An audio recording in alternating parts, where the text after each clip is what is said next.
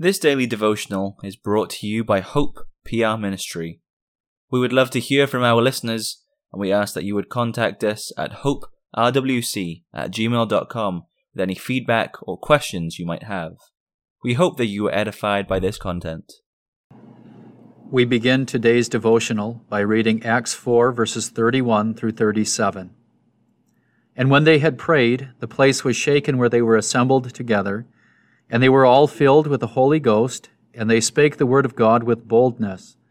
And the multitude of them that believed were of one heart and of one soul. Neither said any of them that aught of the things which he possessed was his own, but they had all things in common. And with great power gave the apostles witness of the resurrection of the Lord Jesus, and great grace was upon them all. Neither was there any among them that lacked. For as many as were possessors of lands or houses sold them, and brought the prices of the things that were sold, and laid them down at the apostles' feet, and distribution was made unto every man according as he had need.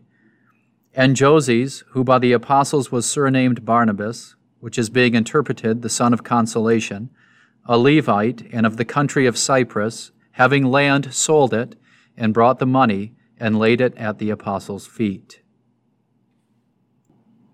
John and Peter had just been freed by the elders and priests in Jerusalem. They had gone back to the church and reported God's goodness to them. After a prayer of thanksgiving and request for the boldness to speak Christ's name, they received a striking answer of an earthquake and the Holy Ghost. They then began to live out of their faith. What about us? Do we live by faith? Do we love the brother and care for his needs? Are we Barnabases, and are we willing to help all the kingdom causes in whatever ways God has blessed us? The Psalm Choir will now sing Psalter 203.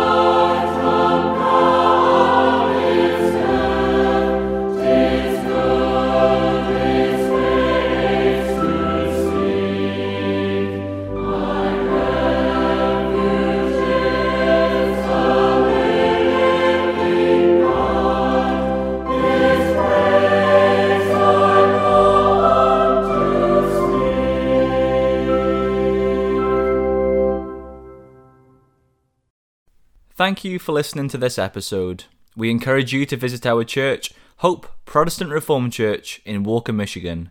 Our services are at 9:30 a.m. and 5 p.m. on Sundays. If you wish to learn more about us, please contact us at hoperwc at gmail.com and we'll be happy to help with any questions you may have.